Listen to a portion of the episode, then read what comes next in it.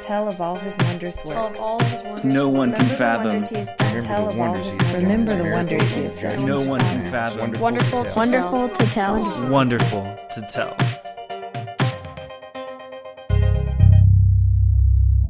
Hi, guys. This is Wonderful to Tell. I'm Tracy Conrad. It's our honor to introduce you to Diane Carlson, who takes us through her journey from a downtown Dallas lawyer with one of the largest law firms in the world to becoming the Director of Justice Initiatives for ALARM. ALARM is an acronym that stands for African Leadership and Reconciliation Ministries. ALARM trains and equips African leaders, providing them with the tools, knowledge, and skills needed to rewrite the stories of African families, communities, and nations. If you aren't familiar with Alarm, we've shared their link on our website at wonderfultotell.com so you can learn more about this amazing ministry after the show. Here's Diane Carlson sharing her story. As Karen said, I'm a lawyer. Started as a lawyer 1985. I remember the day that I got the bar exam results and passed the bar and we were being sworn in. And my dad reached over to me and said, Thank God you got a paying job. I was really afraid that you were going to just give it all away. And I thought, it just now occurred to me how fitting that that comment was. Because I, I went off to, to school and, in his view, left the fine conservative confines of Texas and became a bleeding heart liberal because I went to a, a college in North Carolina that had a bunch of liberals involved with it. So um, I came home kind of having a, a bleeding heart. I didn't realize how clear it was that I had a bleeding heart until Dad made that comment. But I went through um, as a lawyer with big law firm. I was in-house counsel with American Airlines. I quit to have a few children. I was planning to start a mediation practice, and then we got divorced, so I needed something more steady and more lucrative. So I went back to a big law firm um, and started what I thought was the best career in the world international labor and employment.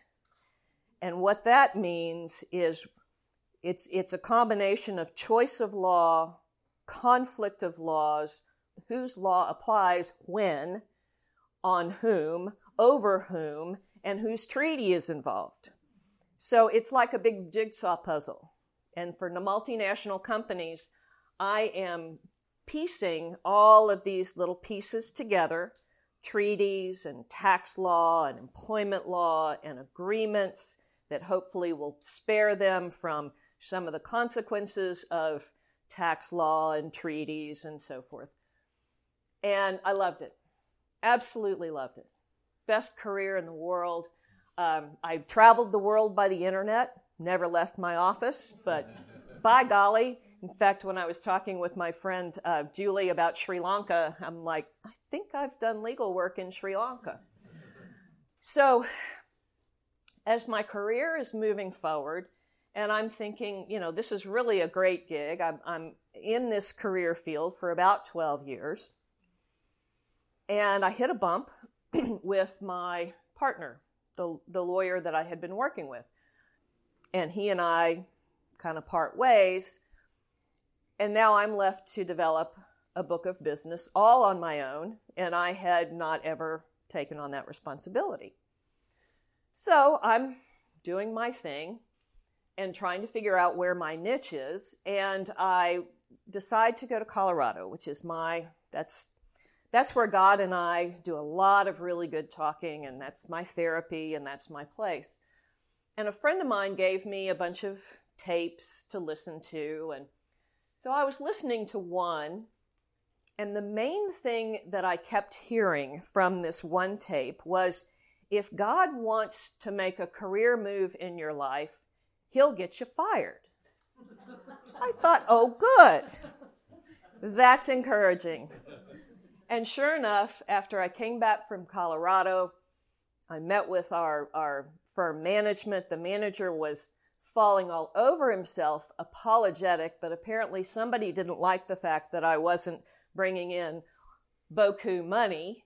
So I needed to find another opportunity elsewhere. So I applied to a number of jobs and tried to figure out, you know, what was my next step.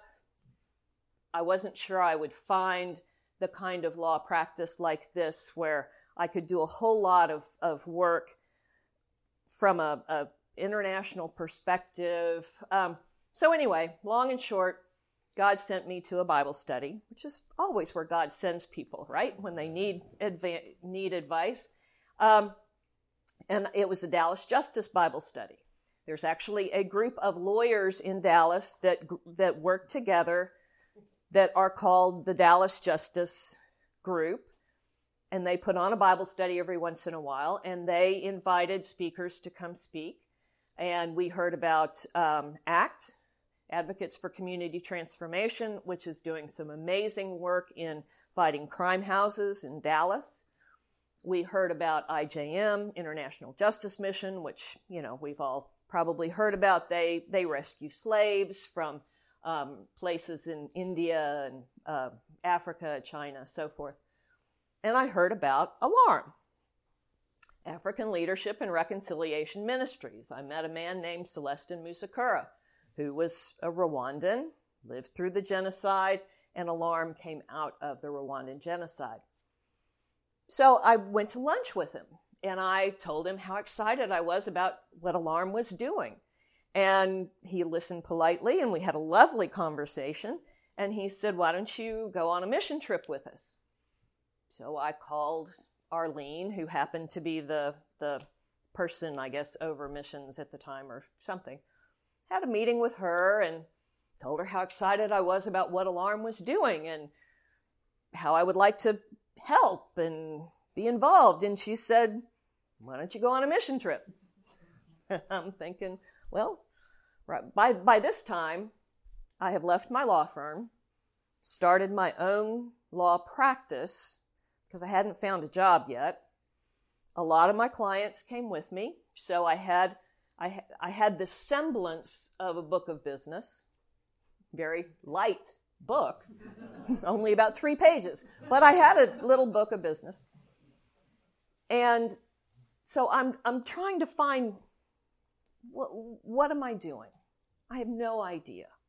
I'm thinking that um, because I'm such a brilliant lawyer, surely everybody has heard by now that I've opened my own law firm and they're just going to come talk to me. Not. Um, I'm talking to this guy named Celestin Musekura. He's got a justice ministry. Surely he would want to reach out to me. Not. And so through this, this process, as I'm trying to figure out what I'm supposed to be doing and where I'm supposed to be going, I started realizing that as I would meet with people, with friends, with uh, lawyers who might have a job opportunity for me or what have you, I would talk about international law for about five minutes and then I would immediately launch into justice pro bono work, helping the poor, working with ACT, working with, you know, pick, a, pick an organization. And I realized I, I, had been the pro bono legal coordinator, which means I, I helped lawyers find pro bono work opportunities at my, my last law firm. So I had loved that work. And I thought, well, maybe I can leverage this and try to get this, make this into a business.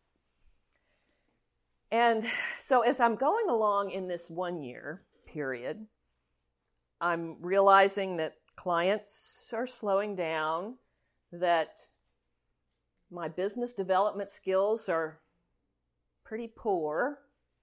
Um, I'm passionate about justice. I want to see people, particularly lawyers, I want to see lawyers regain the stature that they once had in the community we used to be the people that everybody looked up to, not because we were on a pedestal, but because we had wisdom and understanding and helped people reconcile their problems and came up with creative solutions. And so we, we were kind of the people that helped helped the communities, not tear them apart and not make them bankrupt. So, as I was going through this this period, my savings was starting to get a little thin, like my book of business, and I I thought, well, okay, God, you've you've put on my heart that my passion is justice. Okay, I'm going to start I'm going to ask some people to pray with me. Novel concept. Particularly for a lawyer. Because usually I have it all together. I know the answers or I know where to find them. And I look in the Bible and I think I'm going to find the answers there and it says pray. Okay, God. Um, so I asked, I don't know, 20, 25 people to pray with me. And we're praying about justice. Um, about six months before that time, this is now, uh, I'd say December, January, January of 2018. Um, about six months before that, I had planned a trip in January to go to Nashville to visit my college um, roommate and, and friends and get a little weekend away. So, about a week before this trip, a friend of mine who did go on that mission trip that Arlene wanted me to go on, but I couldn't make it happen at the time frame that she wanted, got received a an email from Alarm. And it, it was a director of justice initiatives position. They were hiring. Wow. Come to find out, this position was available a year before. But God knew that I had to go through this year. I had to learn myself that I was not cut out for business development, not in that way, that my passion was justice, and I had to embrace my passion and realize that that's really where God had been moving me all along. Not that I'm the greatest pro bono queen in the world, but I just have a heart for people. And, and when I counsel my clients, even now, I still have a few clients left, and, and after I go through all the law stuff, I sit down and we talk. We talk about what does God's word say about dealing with somebody in this situation. I want them to have more than just what the law says they should have. So, she sends me the job application. And I immediately respond. I send my resume in, and I hear from your friend, Catherine Holloway. Wonderful woman. And she says, Oh, we want to interview you. So I interviewed Catherine over the phone, had a great interview. It all seemed to go really well until she said, So, how much do you want to get paid? And I gave her what I thought was very reasonable for a former downtown big law law firm attorney. And I really thought that, you know, yeah, this is this is God's nonprofit. I'm sure he can throw a few bucks my way. And she about fell out of her chair and she said, Well, this is this number is all we have. And I said, Well, you know, let's let's let's pray about this. So she went back to her group, and I'll have to let her tell. I, I don't. I honestly don't know what what transpired, but I immediately headed to the airport to go to this trip to Nashville, and I don't usually stop at Cantina Laredo for a margarita, but I did that night and had a little conversation with a man sitting next to me. Actually, we didn't talk until he decided to get up and leave. And then he said, Oh, by the way, are you going to Nashville? I said, Yes, I'm going to Nashville. Well, if you go to Nashville, you need to eat at Puckett's Grocery. Oh, okay, great. So he leaves. I get on the plane, sit down in between two people because I'm that late on Southwest. And the man sitting next to me is just chatting away. Have you ever been to Nashville before? I said, Well, I've been a few times. Well, you know, there's this place you need to go eat. It's called Puckett's Grocery. And I'm thinking, well, then I guess maybe we'll go to Puckett's Grocery. So I got to my friend's house and I, we were chatting about what we were going to do. And I said, by the way, two people told me we needed to eat at Puckett's Grocery. And they had mentioned like the downtown location. Apparently, there are several. And she said, you know what? The original is in a place called Leiper's Fork. It's a tiny crossroads that has, um, you know, antique shops and things like that, and, and art galleries. So why don't we go to Leiper's Fork? I've never been there. And I'm thinking, no, they said the downtown location. But okay, it's got a Puckett's grocery in it. We'll, we'll, we'll go to Leiper's Fork. Drive up to Leiper's Fork. The first um, art gallery on the end of the town. I mean, it's literally a crossroads. It is, no, you know David Arms? Oh my. So I walk in, it's, it's, it's a lovely barn. I walk in, and there are paintings of, uh, there's a lot of nature paintings. My first thought is, you know, man cave. Um, pictures of quail, pictures of birds, pictures of lambs, pictures of birds sitting on a table, 12 in fact, with a white one and a black one. Um, some bread and wine, a nest with three eggs. And I started reading the captions, and it was Fear not, be still and know, trust. It was the most overwhelming sense of God's presence. The pictures were just everywhere I turned were telling me that God is worthy of being trusted. God will provide. He provides for the ravens. He provides for the birds. He provides for the flowers. He will clothe the flowers and the birds and me if I will seek his first, his kingdom first. And I just I'm I'm hanging on every painting and just okay God, okay, uh, I'll trust you. I'll trust you. I will trust you. I think you're telling me to trust you. I'm hearing a trust thing going.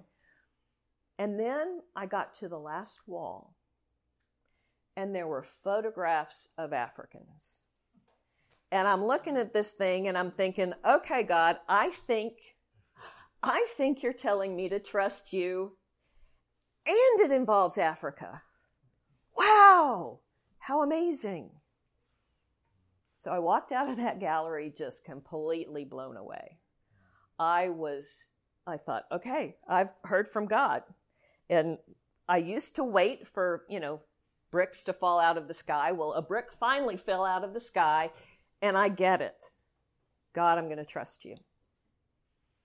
Great weekend with my friends. I return back and I wait for a week to hear from Alarm, and I hear nothing. Finally, I called Catherine and I said, um, or I sent her an email probably. Uh, I haven't heard from this person you said was going to follow up. And she wrote me back and she said, I'm sorry, your salary requirements are too high. And I thought, wow, okay. I just got pummeled by a few bricks. God was telling me to trust Him. And they've made a different decision on the salary, which you recall that comment from my dad about, you know, don't give it all away. I had become quite accustomed to not giving it all away. And so I had really wrestled with God about trusting Him with salary. That's a tough thing. When you're accustomed to this much and you're being offered this much, and you got two, I've got two, one's still in college, One's living with me trying to figure it out. Um, Ex husband's not in the picture. So I'm thinking, okay, God, I, I, I want to trust you, but apparently the decision's been made. And it occurred to me that w- that now was really the point that God needed to get me to. Am I going to fight for what God has revealed? Or am I going to allow this organization to make a decision on the basis of salary when that really should be between me and God? So I, I, I can't remember who I called. I called somebody, wrote him an email. I think it was probably Catherine. And I said, you know, if you guys have a candidate that is better, more qualified, that is doing what you need for me to be doing, and, and, and great, hire them. But if the only reason is that we're kind of far apart on salary, then let's let that between me and God. Let's let God enter the equation. The next day, I got a call from Celestin, and he said, Come in and interview. So I went in, we had a lovely interview. He said, You know, honestly, my only question is can you handle the salary? Is that okay? And I said, Yes. God has told me it's okay. So we shook on it. And I said, Oh, by the way, I went to this cool art gallery outside of Nashville. Have you ever heard of a guy named David Arms? And he, he thought for a minute. He said, You know what? I have. He went to South Sudan with Alarm in, you know, 2012 or whatever. The pictures on the wall were alarm trained South Sudanese. It was not just Africa, it was alarm. And so God got me the job that He had been preparing me for for much longer than I thought, but at, at the very least for about 16 to 18 months. And I have been to Africa and I have seen the beauty, I have seen the poverty, I have seen the challenges, and I have seen a people who, when you talk about suffering, we don't know a tenth of what they deal with daily. And there is more joy and more love and more peace and more grace in one day with them than there is very often in a week, a month, or a year in Dallas because they love each other and they love God. And when I talk to lawyers in Congo about God's command not to take bribes, they listen. And they pledge to change the way they practice law. When I talk to them about caring for widows and orphans, they understand the call to do legal aid work, pro bono legal aid work, which was a completely, completely unknown concept 10 years ago. We are changing the, just, the face of justice in Africa because of God's word, not because this brilliant law UT law student went over there and said you've got to do it, but because God said you've got to do it and their hearts are receptive. So, um, the exciting thing is that Alarm is actually, and this is part of my vision. I would tell people that the reason that I joined Alarm is that I want to take Dallas lawyers over there so they can learn how to be better people and bring them back. So now we're going to bring our conference to the United States, and we are going to have a, conf- a peace building conference in the United States in October. And that really is the vision that I had. I love Africa. What's beautiful to me is that God had this plan. And I finally saw how intricate and detailed his plan was for my life so that as I was panicking and worrying and wondering, and people said, Oh, no, he's got this, he's got this, I now understand what they mean. So, whatever you're planning or worrying or wondering about, he's got this. Thank you.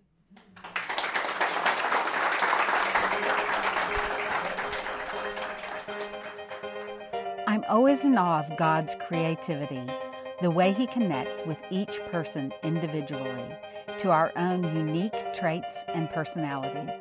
Of course, this isn't something new with God. In fact, consider Jesus. When He walked this earth, He didn't try to impress people with His knowledge, He who has all knowledge. Instead, He talked to people about their jobs and things going on in their lives, telling stories about farming, fishing, sheep herding, and baking. He spoke about money with the wealthy man and about water to a woman at a well. He broke it down for each and every person so all could know who he was and how to follow him. So, is it any surprise that our Lord would create a personal puzzle for Diane, a person who loves to put all the puzzle pieces together? Through solving her own personal puzzle, God led Diane to her new career with Alarm, dropping a clue here, a suggestion there, and finally sending puzzle pieces cascading down upon her.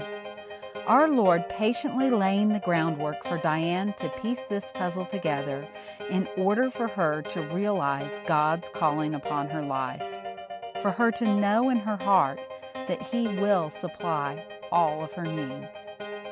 Jesus will do the same for you and me in a way that seems simple and yet so complex. He will lead you to discover His design for your future. To catch a glimpse of this mystery, check out Psalm 139, where God explains just how intimately He knows you and how intricately your DNA was formed. To see photos of Diane and learn more about Alarm and their incredible work around the world, visit our website at wonderfultotell.com and please subscribe to our show so you won't miss out on any of our episodes. Special thanks to Michael and Karen Wilcuts for hosting this recording session. This episode was produced by Kevin and Katie Conrad and Tracy Conrad with the invaluable support of our crew members Brad, Michael, Lindy, Mark, Debbie, Nancy, Haley, Jeffrey, and John Alfred.